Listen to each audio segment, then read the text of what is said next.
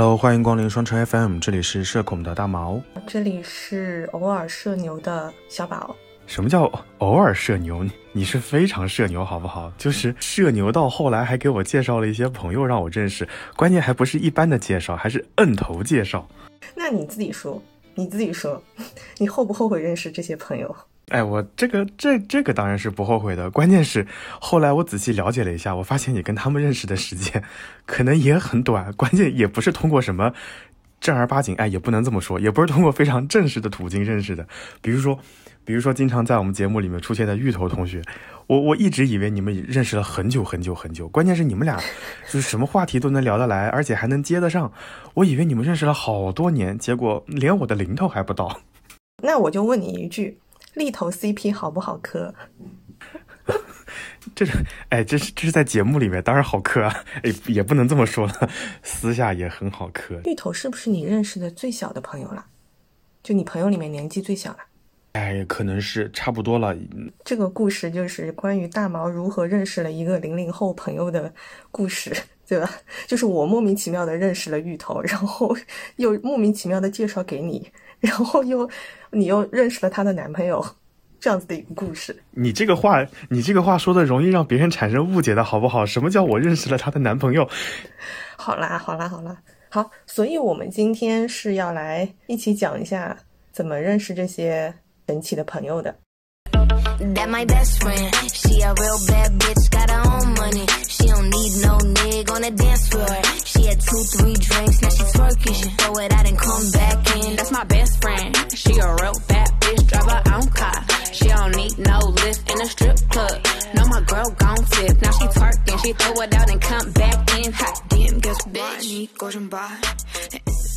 虽然说小宝很很社牛，但事实上他有一些朋友也没有，就是社牛到那么程度，可能也是细水长流，然后慢慢发现哦，原来就是相处下来，后来发现确实是蛮好的朋友。然后大家也不要看我社恐，其实，在在很多场景下，我可能也认识了一些蛮有意思的朋友。所以这一期就在阳光明媚的下午，跟大家一起回忆回忆我们那些认识的神奇的朋友们吧。嗯，那我先来吗？当然你先来了，你这 你当然。什么叫我先来吧？这明显就是你先来，好不好？就我最后说完就那么几样故事，那我觉得你认识的应该蛮多的。毕竟现在很多小朋友可能以后就是要在元宇宙上面认识朋友，然后结婚生子，对吧？对于我们当年来说，我们的元宇宙可能就是豆瓣跟微博。而且你不得不承认啊，就是我们那个时候的，就是认识朋友的平台可能还还蛮多的。就是你再往前一些，可能还有人人网、校内网。对吧？然后再往前，可能还有百度贴吧，就是在那些上面，包括天涯、南京，可能还有西祠胡同，就在那个上面，你可能就会认识一些很多很多的朋友之类的。嗯，因为我觉得可能在十年之前的那个网络环境上面，大部分的人还是都比较简单真诚的，而且也不会像现在戾气这么重。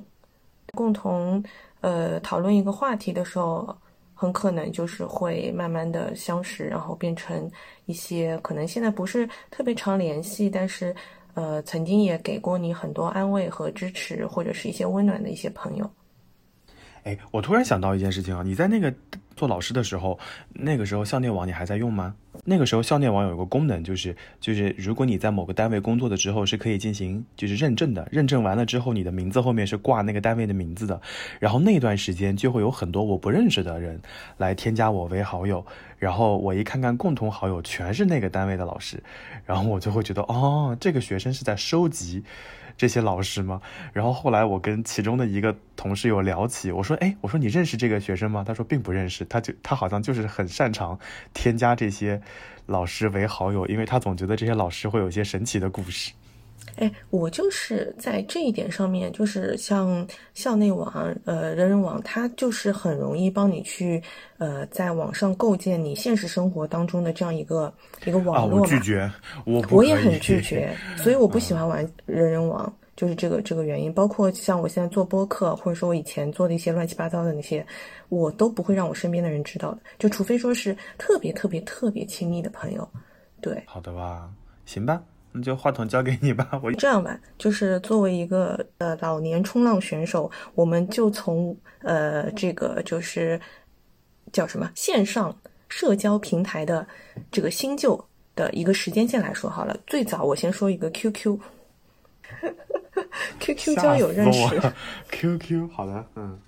但 QQ 认识的这个人，嗯，不是不是那种什么漂流瓶遇见啊，这个人还是真的蛮神奇的。他是我现在现实生活当中的好朋友，他是我干女儿的妈妈。我跟他是怎么认识的呢？是也通过你干女儿认识的是吗？什么鬼？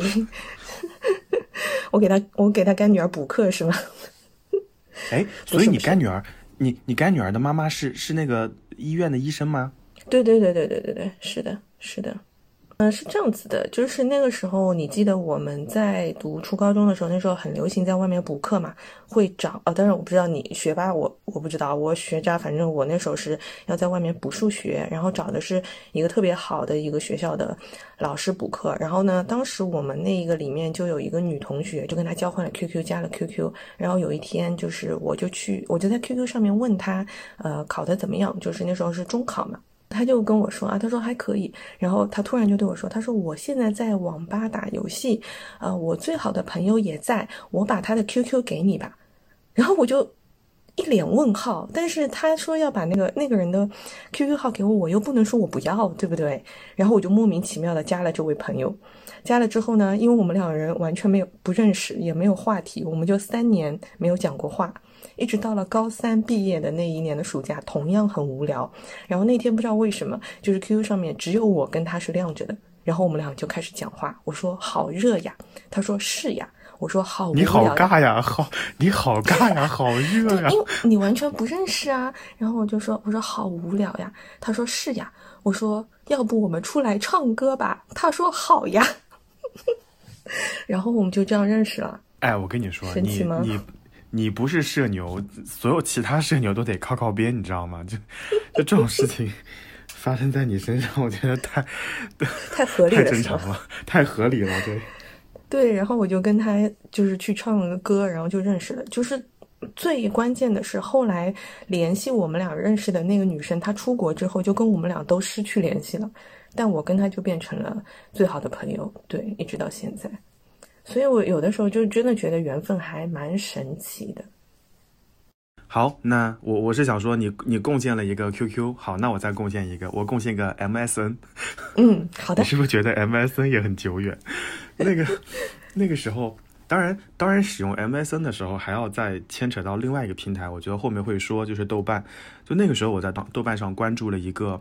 一个翻唱的男生，就是他老翻唱别人的歌，然后会把他们的歌改改词，就翻成自己的版本。有翻唱过王菲，有翻唱过，啊，那个那个时候还没有全民 K 歌是吗？只能在豆瓣上面上传。对，然后他自己做的音乐也很好听。然后他，呃，然后那个时候，呃，也有校内网。然后我加了他的校内网，然后他说，嗯，有 MSN 吗？我们可以加 MSN 聊一聊。然后那个时候就就聊起来了。诶，后来发现他就是一个非常有趣的一个男生。后来从，呃，北语毕业之后去了纽卡斯尔读书，后来就一直在广告公司工作。然后现在他现在现在也开了自己的广告公司，他的猫啊狗啊就就就非常有意思。我跟他现在基本上属于我没有跟他见过面，就他就是我在网络世界里面认识的一个人，从来没有见过面。但是呃。就双方对彼此的生活会有一些了解，还会在朋友圈会有点赞之交，然后有的时候你想听听看，听听看他吐槽上海的一些这个看到的一些事情，你看他的朋友圈也蛮精彩的。关键是他写了一手好字，然后语言天赋也很强，你就会觉得说，哦，就很就很蛮蛮有趣的这种人。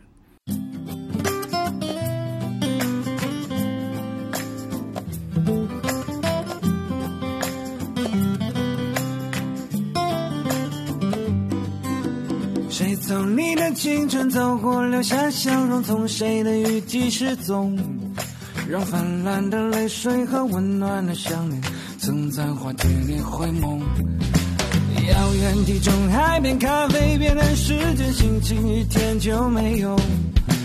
真将依然如期伤感的时候，轻轻在哼这首歌。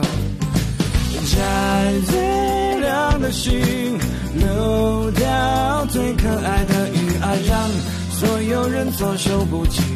总是被错过了最好看的电影。时间的笔记，图画的便利，领悟那份记忆。好像眼泪也不一定代表伤心，带着和勇气，追逐毫不犹豫，候鸟飞过繁华四季，海阔天空美丽也会把你没有那么悲伤，把昨天都忘记，就算老了还是会去翻看从前信仰的。嗯，对，其实我觉得那个时候的网上还是有非常多很有意思，然后也很有才的人。豆瓣的话，就是基本上那个时候可以属于是非常有才华的各种 有趣的人的一个聚集地了。我觉得现在的人上豆瓣跟我们那时候上豆瓣可能就呃目的就不一样了，应该说。我们那个时候在豆瓣上，可能就是一群非常有才华的人聚集在一个群组当中，聚在一个小组当中。因为那个时候你会发现，大家都会建立一些群组，比如说什么我们都爱什么什么东西，或者说大家大家一起来做什么什么什么什么东西。人但现在好像都是吃瓜，然后嗯分享一些八卦故事啊之类的。对对对，而且我记得那个时候，大家还有一些群组，比如说什么墨尔墨尔本找房互助小组，现在还有。然后再比如说我我恨透了异地恋，我恨透了异国恋，等等等等。哎，上次我上次我推荐你的那个神庙爱好组，你去了吗？我看了，我进，我看了，后来发现并不是我的爱好跟他们肯定有点不太一样。你还是想来我们寒山寺是吗？我还是想去寒山寺的，对，好吗？所以所以说到豆瓣，那你要不要讲讲看你在豆瓣上认识的一些神奇的朋友们？哇，那可真是太多了。就是我之前说过，那个时候十年前我在豆瓣写过一个帖子，然后当时因为那个帖子还挺火的，所以就认识了很多的人，然后其中包括呃同月同日生的一位科学家哥哥，他是一个科学家，还有一位是在上海做，一直是给那个欧莱雅做做做广告设计的一个姐姐，也是一个蛮牛的人。对，然后他们其实都是那个时候，可能我已经呃，就是跟完帖子好多年之后，然后有时候偶尔突然想到这个事情，然后上去的话会收到他们就是很多年之后读到这个帖子的人的豆邮，就会写很长很长的那种帖子跟我讲他们的感受啊之类，然后就这样子认识的。对，其中还有一个是我去年才认识的，她在深圳做老师的一个女孩子。他也是双子座，对，然后他特别特别热情和可爱。他那个时候是就是当时疫情还没有这么严重的时候，去年嘛，去年就还好。然后呢，他还兼职有做代购，就港代嘛。然后他会给我寄很多的那种就是专柜的小样啊之类的，什么什么那个娇兰的玉婷花系列，就那种很贵的那种。这个姐姐，我想认识她，你快点，你快点介绍我认识一下。这姐姐真真的就是人美心善，长得也非常漂亮。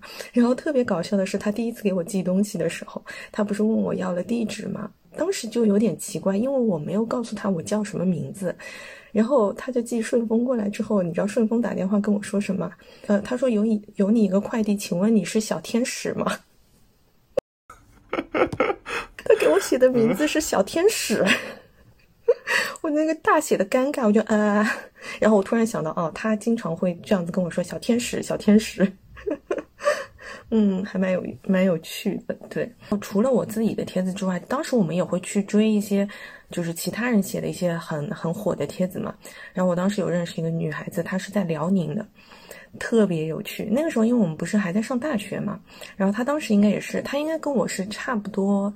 年纪的，对，然后他在豆瓣发了一个贴，那时候他是大学生，他就发了个求助贴，说，他说糟了，他说我我借给男神的硬盘里有很多动作片，怎么办？啊在线等很急的。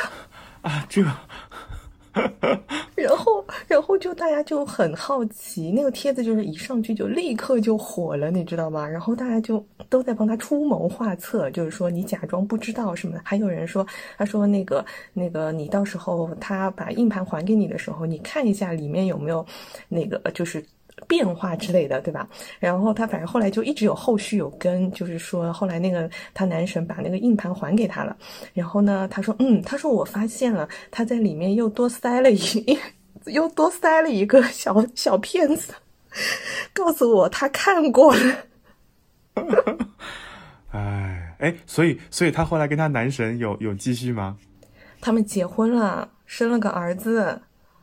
非常神奇，他当时称他男神叫大胸脯，因为他男神就是身身身材特别好，然后他一直会说他很馋他身子，然后后来他们俩就结婚了，然后我也不知道我是怎么会有他微信的，反正就是他们结婚了，呃，结婚的时候他还给我寄喜糖了。我跟你说，果然豆瓣真的很有趣，就就豆瓣就是把一些很很有趣或者志趣相投的人都聚到一起去了，就那个时候我在豆瓣上。认识比较多的两拨人，一波就是五月天的歌迷们，然后五月天的歌迷们都就追演唱会嘛，然后扒陈信宏当年的故事嘛，完了之后有什么新的歌的其他的版本都会有分享，然后那个时候舞迷朋友们就特别爱，就应该说舞迷老师们，舞迷老师们特别爱写彼此写明信片，所以那段时间我有认识非常多的。喜欢五月天的人，然后这个当中有一些人到现在也成为了朋友。然后有一个，呃，小哥，他之前是在就在武汉一直读书，然后后来呃在北京工作过一段时间，然后又回武汉。他就是家里养了只猫，然后特别喜欢拍照片的那种。有的时候追演唱会的时候，我们也也会相互聊一聊最近有没有在追新的演唱会啊之类的。我最开始看郑兴，就是因为他去听了一次，然后他。发了个朋友圈，他说就一路上在听那个罗斯福路，然后我说那我也去现场听一听吧。听完之后就一发不可收拾。对，除了这个之外，还有一些豆瓣上认识的朋友，就是因为当年有一些小组、有些群组，比如说租房子啊，然后再比如说嗯，叉某某城市的叉叉地铁。因为大家会说那个地铁有什么跟其他线路有什么不同之处，然后选的那些站到底是怎么回事？因为那段时，因为那段时间我还蛮喜欢看，呃，城市规划的一些东西的，也认识了一些有趣的人，对。然后我还在豆瓣上认识了一个，呃，有点像图书编辑的文，就是从事文字工作的。非常多的，有非常多图书编辑。对对对对对，然后他以前是做杂志的，然后后来给一些公众号写过文章，他文笔也很好，采访过很多人。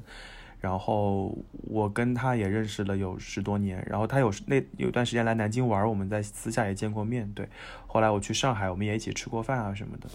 就我后来发现，在豆瓣上认识的一些人，就如果说后来有联系，那就会一直有联系，就一直联系到现在。就像你说的，你朋友他们结婚之后会给你发请帖，然后我认识的这些人，他们换了新的城市，或者说呃工作有什么变化，情感有什么变化，也会给你简单的同步一下，就是告诉大家吃瓜不要吃错了。而且其中有一个人，就是我还认识了，就是认识他之后还认识了他的对象。然后后来他们分开以后，我还悄悄地问了一句：“我说，所以你跟你对象分开以后，我还要就是把他删了之类的吗？”他说：“啊，没事的，你可以帮我看一看他有没有认识新的人。”就就是发生过类似这样的对话，我就觉得蛮好笑的。然后豆瓣完了之后，接下来就应该到了互联网，就是比较靠近。对，应该到进微博时代了。对，其实我的微博跟我的，就我之前是用豆瓣，主要是用来记录就是想看和读过的书书影音嘛。然后后来豆瓣注销之后，我现在就基本上是用微博来记录一些这种东西。其实我我微博写的也蛮少的，像我也说过，在微博上面我有送书嘛。送书认识的一个朋友也蛮特别的，他是在广州，然后那时候因为一直送他书，就是每一次我说有谁要什么什么书的时候，他都说啊这本我正好想看，然后我就送给他，然后所以在私信里面是聊过几次天的，然后后来我也不记得是为什么就加加微信了，然后加了微信之后呢，我就发现，嗯，他的朋友圈其实爱好就是做点心，然后从某一年，我后来就是刚刚录音之前，我不是还跟你说我翻了他之前。呃，第一次给我寄吃的的时候写的那个信嘛，才回想起来那一次是他有私信来问我地址，因为他说我寄给他的东西上面是没有写地址的，然后他有私信来问我，然后呢，我就以为说啊，那就就这么一次嘛，结果后来就是每一年的中秋，我都会收到他给我的大礼包，哇，真的是每一年，我给你看一下，你等一下。这个就还蛮惊讶的，这个，他做的各种各样的点心，而且超级好吃。当时还写了一段，我说每每年都收到他亲手做的蛋糕和面包。虽然我已经不跟博很久了，也不送书很久了，但是他让我在这个过得有点丧的二零一八年，再次感受到了被人惦记的感动。世界上纵有莫名其妙的恶意和深厌，也定有不计回报的喜欢和善意。这是我当时写的，嗯，我有记得，我有记得。因为触目又想起你嬉笑明亮眼睛，泛黄的日记仿佛叮咛，口是暧昧穿行过城市魂飞云霞。没有方向的孤影，我们在星河月下看世界之大，也曾在风中交换彼此的梦啊。后来的事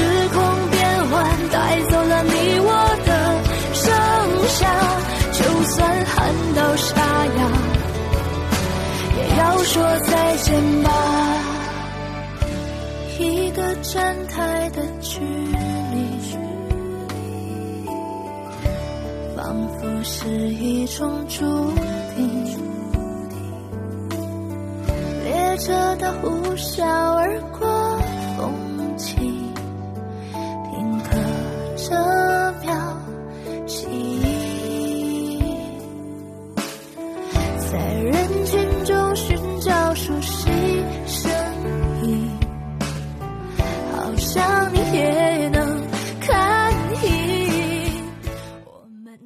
是网络朋友带给我的很重要的一个部分，也是我一直很愿意去通过社交网络去认识新朋友的一个一个一个点吧。我觉得，嗯，哇，我在微博上好像，嗯，也有认识一些人，然后这些人都是，嗯。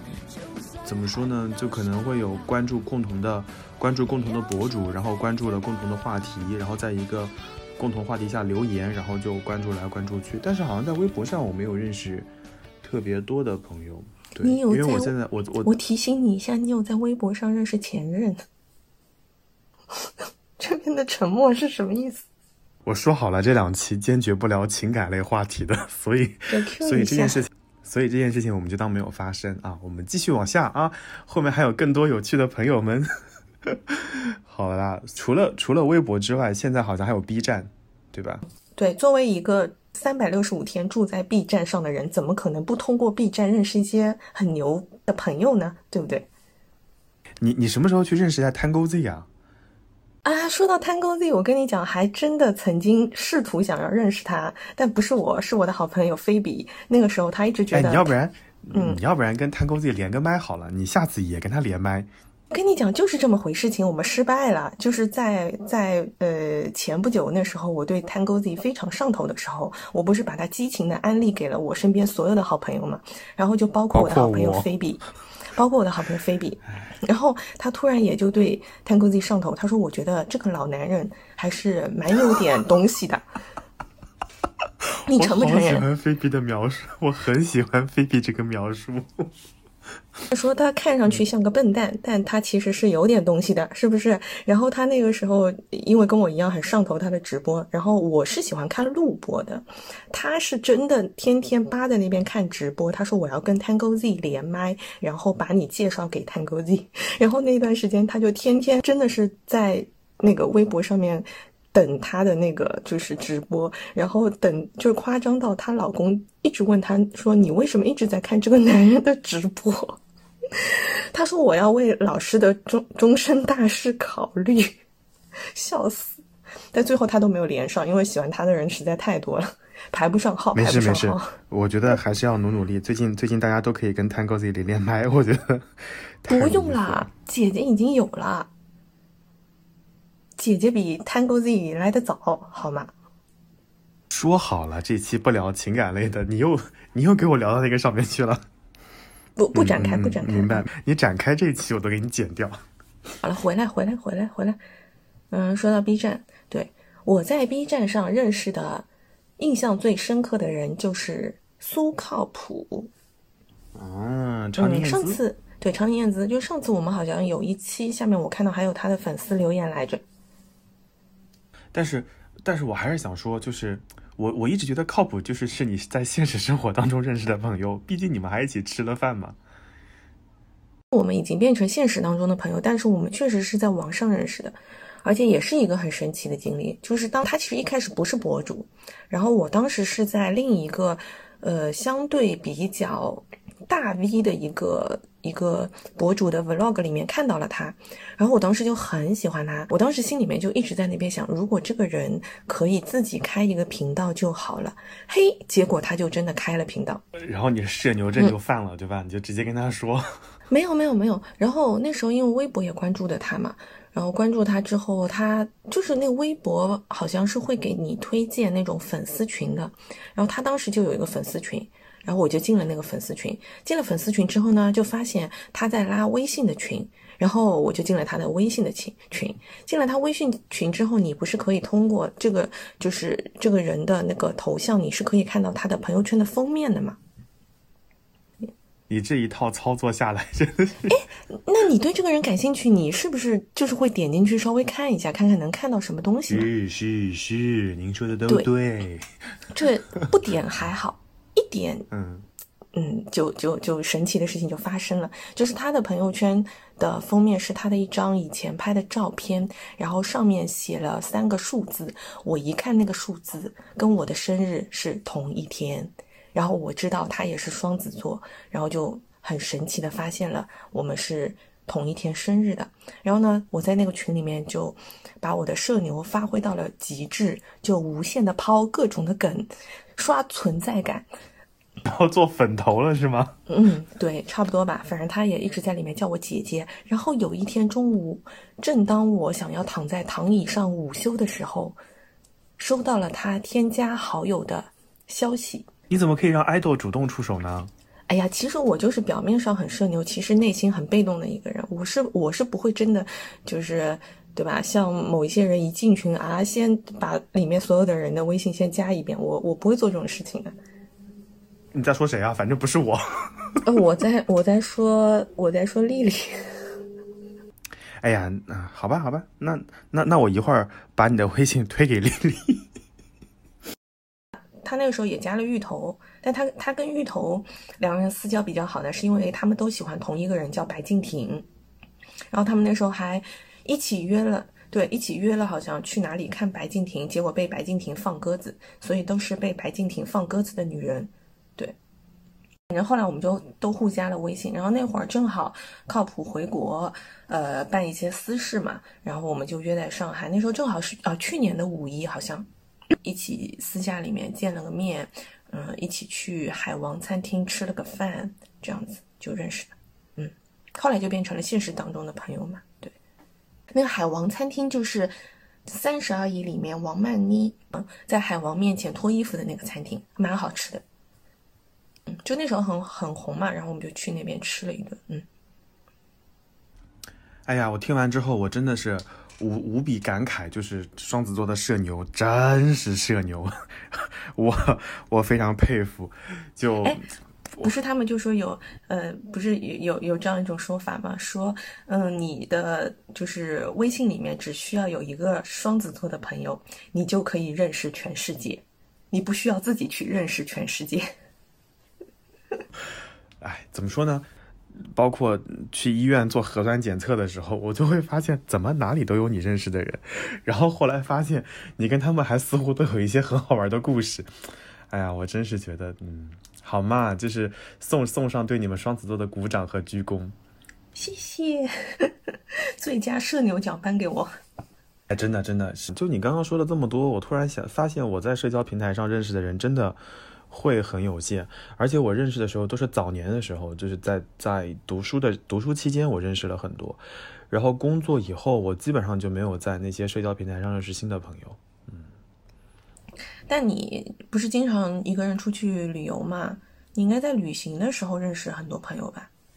哎，对对对，就旅行当中可能会认识一些人，有些人可能这辈子就见过一两次面，有的人可能就在朋友圈里躺着，然后再也没有联系过。就比如说我一八年，哦，不是一八年，一七年去北欧的时候，去斯德哥尔摩，然后当时我在那个酒店门口等那个 shuttle bus，就是绕整个城市走的那种，然后就有个韩国大叔过来搭讪。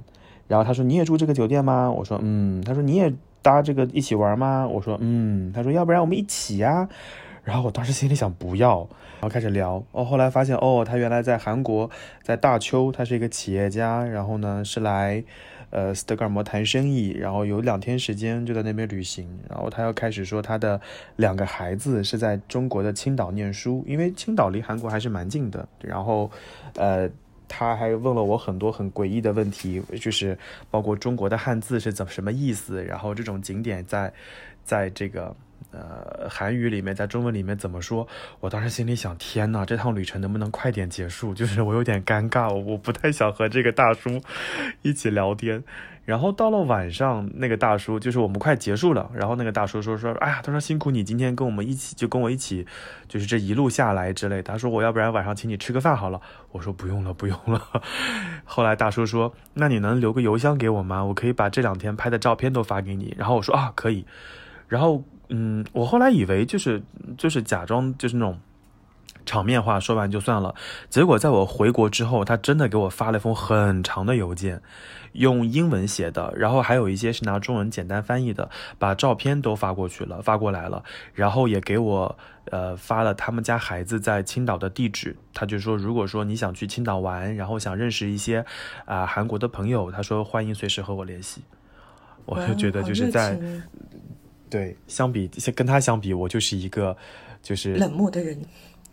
密不透、密不透风的墙，在当天，就因为我会觉得在旅行当中一个人就就还好了，就可能唯一的尴尬就是你可能不能拍照片，然后你可能吃饭会麻烦一些，所以那个韩国大叔看到我也一个人，而且我我也拿着那个酒店的袋子，他就直接上来主动搭讪，我觉得就有点尴尬。对，这是一七年的旅行，然后一八年的时候我去了一趟格鲁吉亚。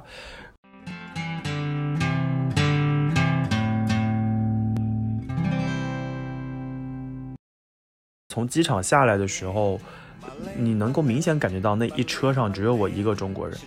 然后后来，停了两站之后，又上来一个中国人，他就是一看就是那种背包旅行客，自己背了个包，然后有一个大箱子，然后一上车之后就就目光所及之处发现有个中国人，然后开始挤挤挤挤挤往我这个地方挤，挤了之后他直接开始搭讪，他说一个人啊，我说啊，来旅行啊，我说啊，然后。你觉得很害怕，你知道吗？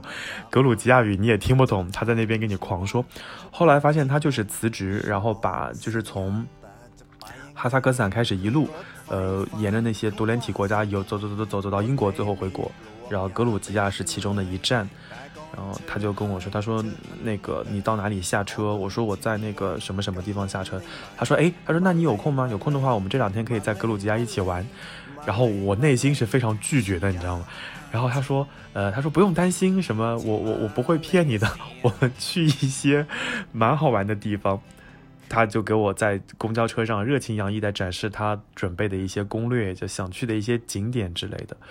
那那你想，你人生地不熟，反正你也是第一次去嘛，然后就将信将疑就。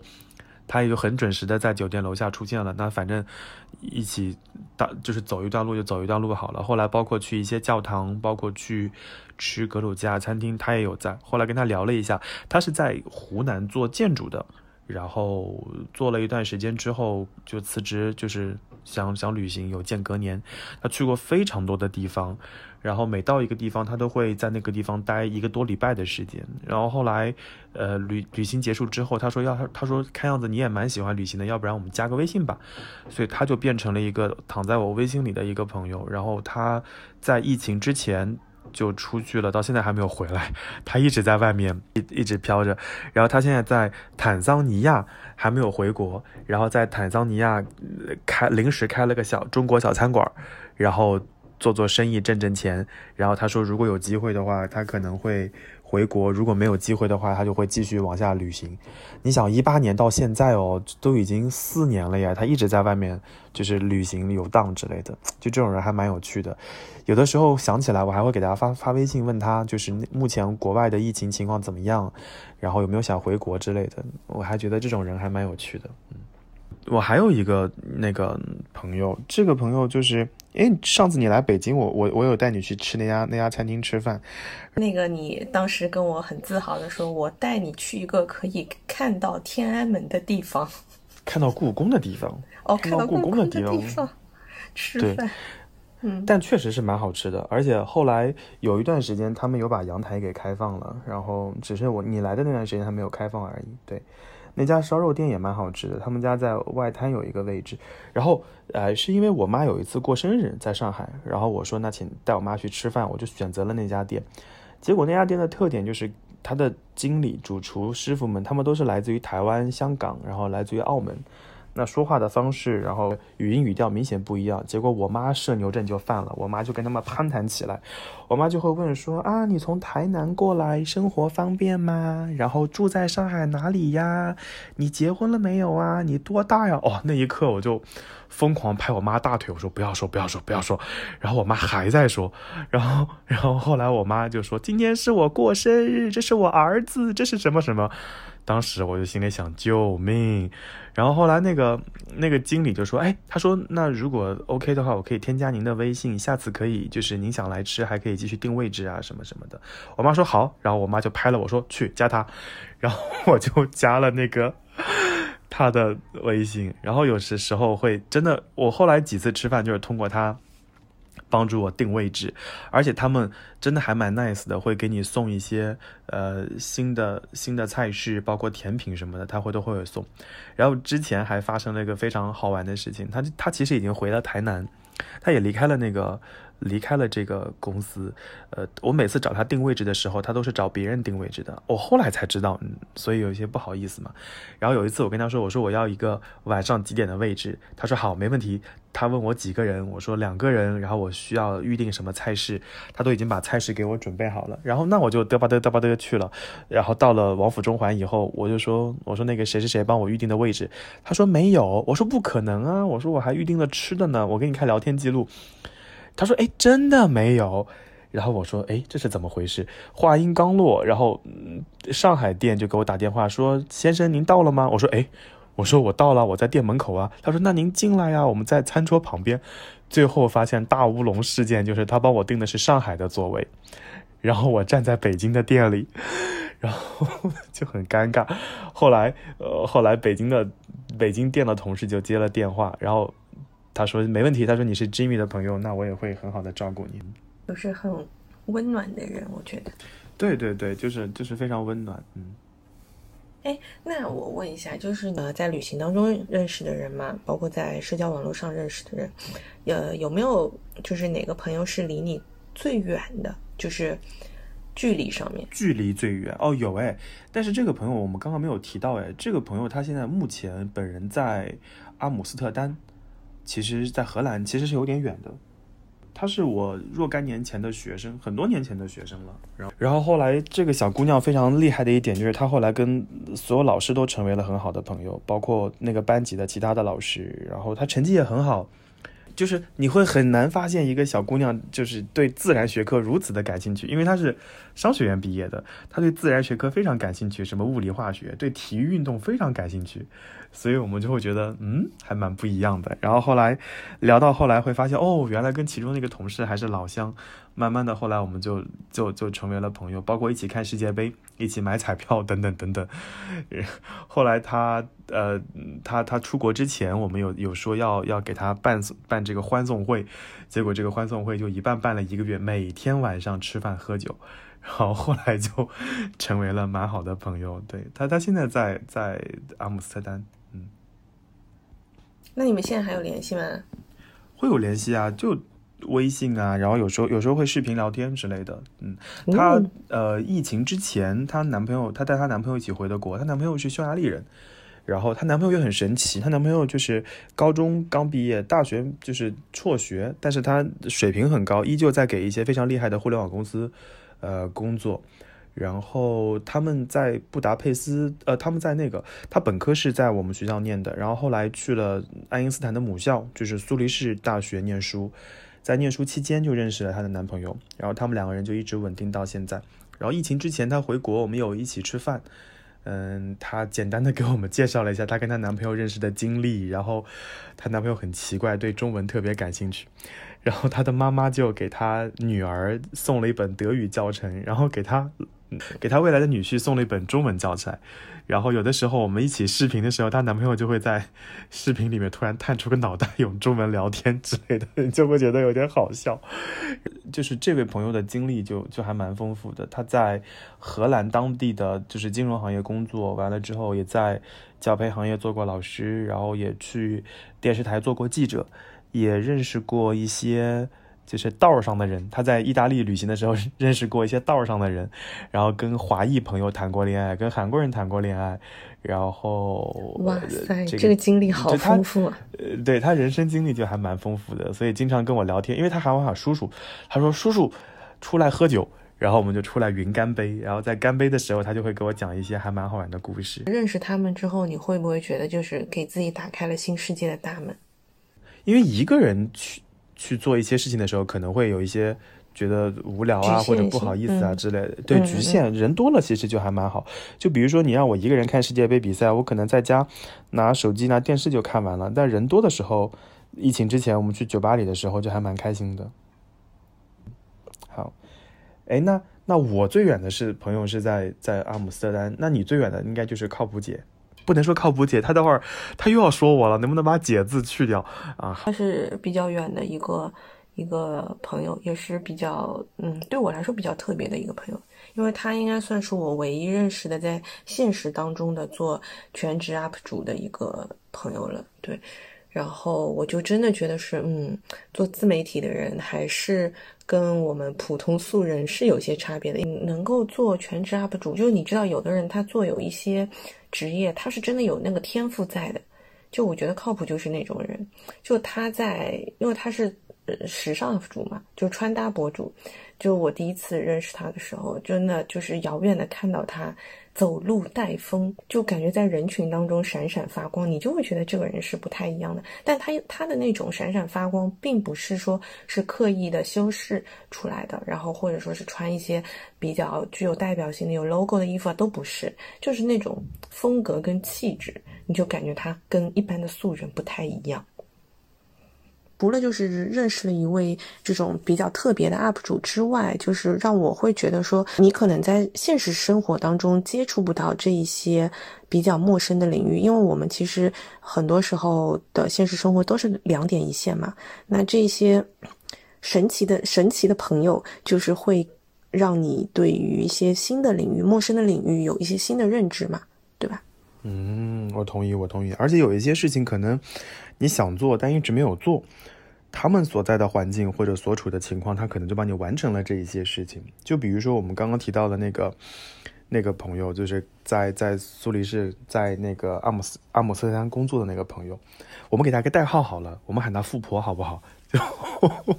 小姑娘，小姑娘就是给人一种家里很有钱、家里有矿的感觉，但其实也不是啦，他们也是自己努力来的了。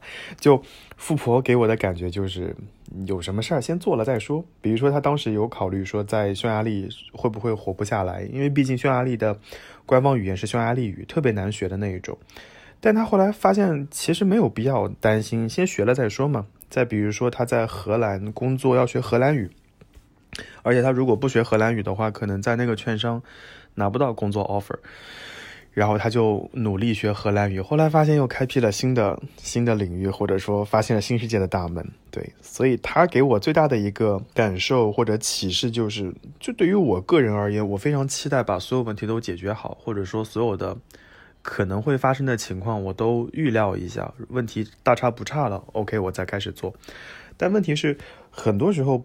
不是所有事儿都能准备好的。比如说，我我有担心，是不是去了匈牙利怎么生活呢？关键是先去了再说嘛，去了总会有活下来的办法。再比如说，他现在在阿姆斯特丹，那去了阿姆斯特丹，语言怎么办？那先去嘛，去了之后就有语言环境了。所以这个小姑娘她就会经常鼓励我，她说：“她说你要出去就赶紧出去嘛，抓住现在的大好机会，就是能旅行，这个能，呃，签证比较多。”她说日后变忙了之后，她经常跟我说：“她说叔叔，你再不出去，等你有了小朋友，你就出不去了。”我我当时觉得她在恐吓我，所以一八年、一九年就变成了我出去旅行非常多的。多的两年，对我也蛮感谢他的。嗯，我就觉得这一点其实像我跟你说的也是一样的，就是很多的时候，我给你的建议基本上都是你给我冲，就你不要想那么多，你不要再等那一个完美的时刻，可能你永远等不到，就永远不会有那样一个完美的时刻，就你先做了再说，你先冲了再说，是不是？大家发现这段我沉默了吗？因为我不想再接了，因为这句话再接下去，我们又要变成一档情感类节目了。没有，我非常知道，我非常知道小宝接下来要说这个，我没有想要说这个，真的是。嗯，好了，你看，好好好，你看。一开始一开始说，呃，去北京的时候非常纠结，你看到现在已经发展到什么程度？已经在已经在北京看房子了。好吗？你会想到吗？当初的你会想到这一步吗？对不对？嗯，在北在北京看了房子以后，五百万及五百万以下的房子是一个样子，五百万及五百万以上的房子是也是是另外一个样子。但是后来你会发现，问题根本不是五百万还是一千万的问题，问题是你买不到呀。所以每天都在 每天都在朋友圈里面看各种中介推房源，看完以后心里想：我是缺五百万的人吗？是的呀，那那我在看这个，那我看这些房子干嘛呢？哎，就每天都在怀疑。你看了五百万以上的，你会不会就看不上五百万以下的了？我有一次看了个两千万的房子，我现妈呀，我现在怎么膨胀到这个状态了？然后，然后我就觉得这两千万的房子好香啊。后来我心里想，废话，两千万当然香。然后人民币突然有一次中介，然后突然有一次中介给我推了个四百万的房子，我说这什么东西啊？中介说你前一个月不是这样子的。哎，膨胀了，膨胀了，膨胀了。对，所以说由俭入奢易，由奢入俭难呐。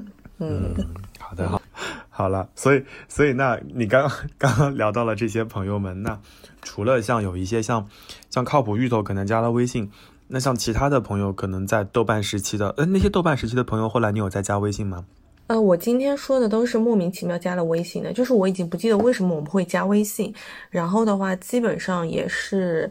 呃，可能距离比较远一点的，或者是他们彼此，呃，比如说像那个科学家哥哥，他后来结婚了嘛，就大家都有各自不同的生活，那基本上也就是在朋友圈会互动，节假日问候一下，因为大家都是同一天生日的嘛，这种对，然后偶尔有的时候，以前去到对方的城市的话，就方便的时候会一起吃个饭。有的时候可能会跟一个朋友，我发现他的朋友圈显示定位在机场，然后正好我也在什么什么机场，所以我们可能就会在机场碰一面，喝个咖啡，然后就各自去各自的目的地。对，也会这样。我发现就是跟我后来有联系的朋友们，基本上都会在微信上联系，偶尔就会闲聊，就比如说他的。他那个地方，他所处的国家或者是呃时这个时区当中有的什么事情啊，或者说他最近经历过什么事情，可能会跟我聊一聊。然后也有也有一些就是朋友圈热络回复，就有的时候你可能看到我的朋友圈就是安安静静的一条，其实下面有两百多条留言，就是大家在朋友圈下面聊开了。有的朋友可能已经三四年、四五年都没有见到面了，因为疫情的原因，但大家都还保持着联系。嗯，有的时候可能还会打打电话或者简单的视频一下。虽然我是一个特别讨厌视频的人，但他们打过来的电话我一般都会接。嗯，怪不得我们两个都很讨厌视频的人，我们好像从来没有打过视频电话。对，我很讨厌视频。就像之前我们讲异地恋那一次，就是在啊，对，你是喜欢打电话不喜欢视频的人。对，在视频的时候你做事就是不方便的。嗯，你要把手机举着或者放在那边，嗯，那我觉得那还不如打电话呢。但对于那些，我现在能理解了，我现在能理解这点了。对，因为我觉得不然你你就得一直对着那个镜头，不是，就是那个镜头有的时候，如果你在做事情的时候，他会用一些奇怪的角度折射出你的，就是不太好看的样子，比如说你的脸会变得特别大。所以，所以男朋友最近有有截图截到你一些很诡异的表情包吗？没有没有没有，他不会做这种事情，没有截图。那不好，那不好说的呀。啊，你有偶像包袱了。对，怎么会没有呢？当然有了。嗯，没事的，没事的。随着你们逐渐熟络以后，你这种这种包袱都已经不存在了，都可能见面会会剔牙，然后见面打哈欠，然后不洗头，后面挖鼻孔，后面都会发生。对，嗯嗯，好了，嗯，哎哎，我还没有说完，我我我还没有说完。对对对，我继续说，除了除了给他们，嗯。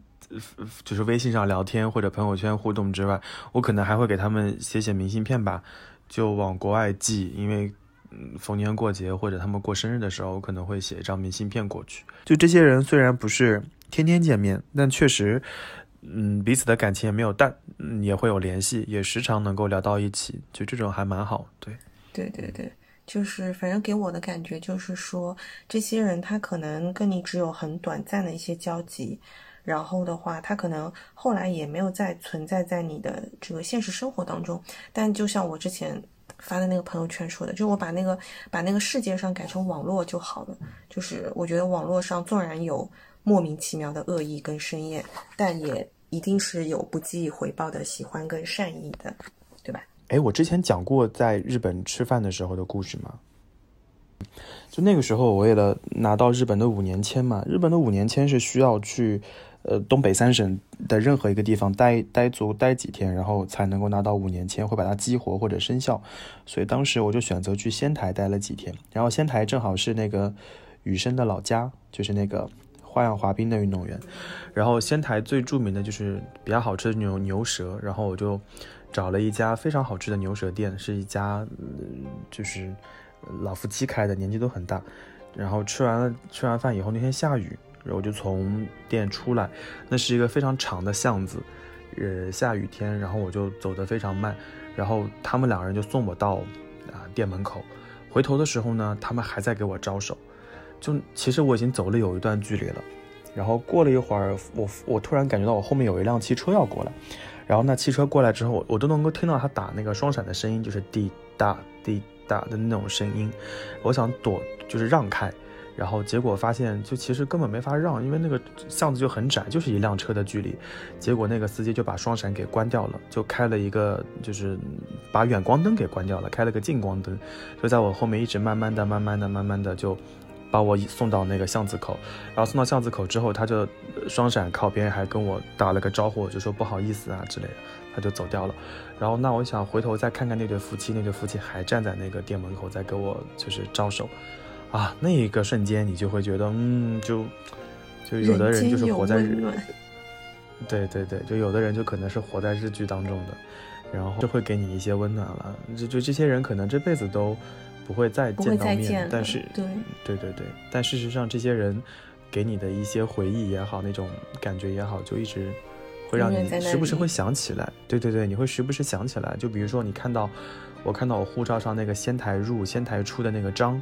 哦，我就能想起来，在仙台很多事情我都忘记了，但这件事情我就一直记得。对，包括包括我从中国转机去那个哈萨克斯坦的时候，在阿拉木图，然后中国是夏天，阿拉木图其实非常冷，然后我穿了个短袖就去了。它的两个航站楼换乘是要穿是要出去的，结果外面就大雪封，就不能说大雪吧，就是非常非常冷，然后我就穿了一个短袖。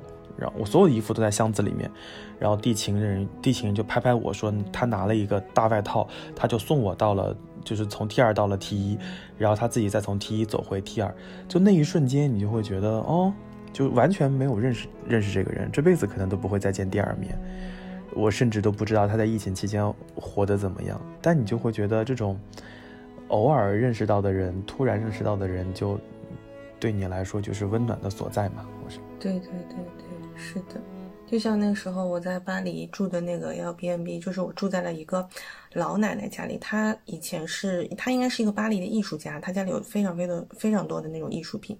然后那时候她知道我们是中国来的，她还特地单独来跟我说，就是啊这边过几天在哪里会有中国人，因为我去的时候正好是过年的时候嘛。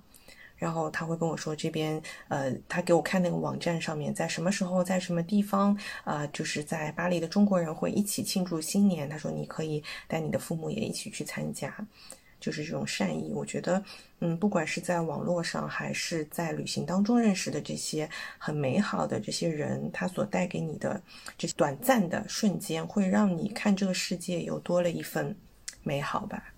嗯，我同意，我同意。最后就会觉得人间值得嘛？对，就是这样子的人间值得。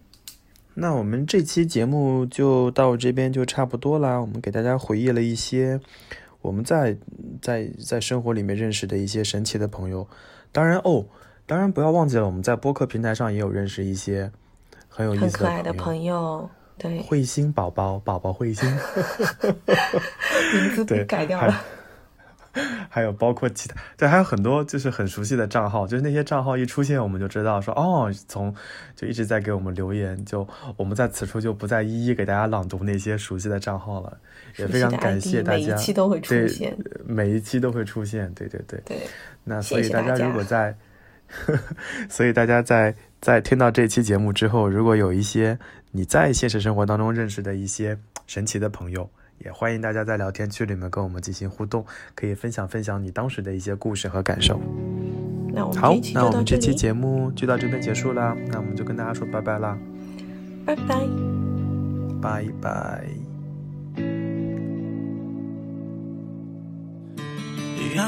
透过玻璃洒在地板上，旁边电风扇自顾自摇头转嘛？小小显示器最爱的动画在播放，只觉得超能力，让觉得我也不会输。长大之后我最懂快乐，就算一个人天空被踩着，和时间赛跑，我不懂 race，吹到感受吹到我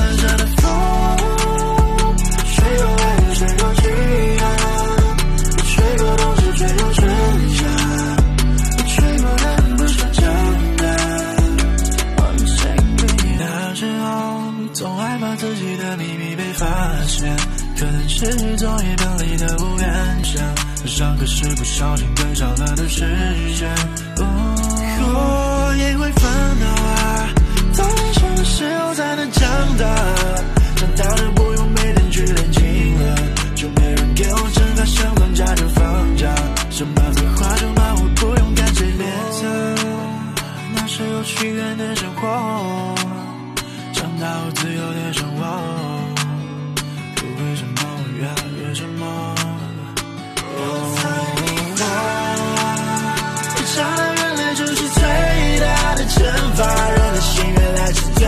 done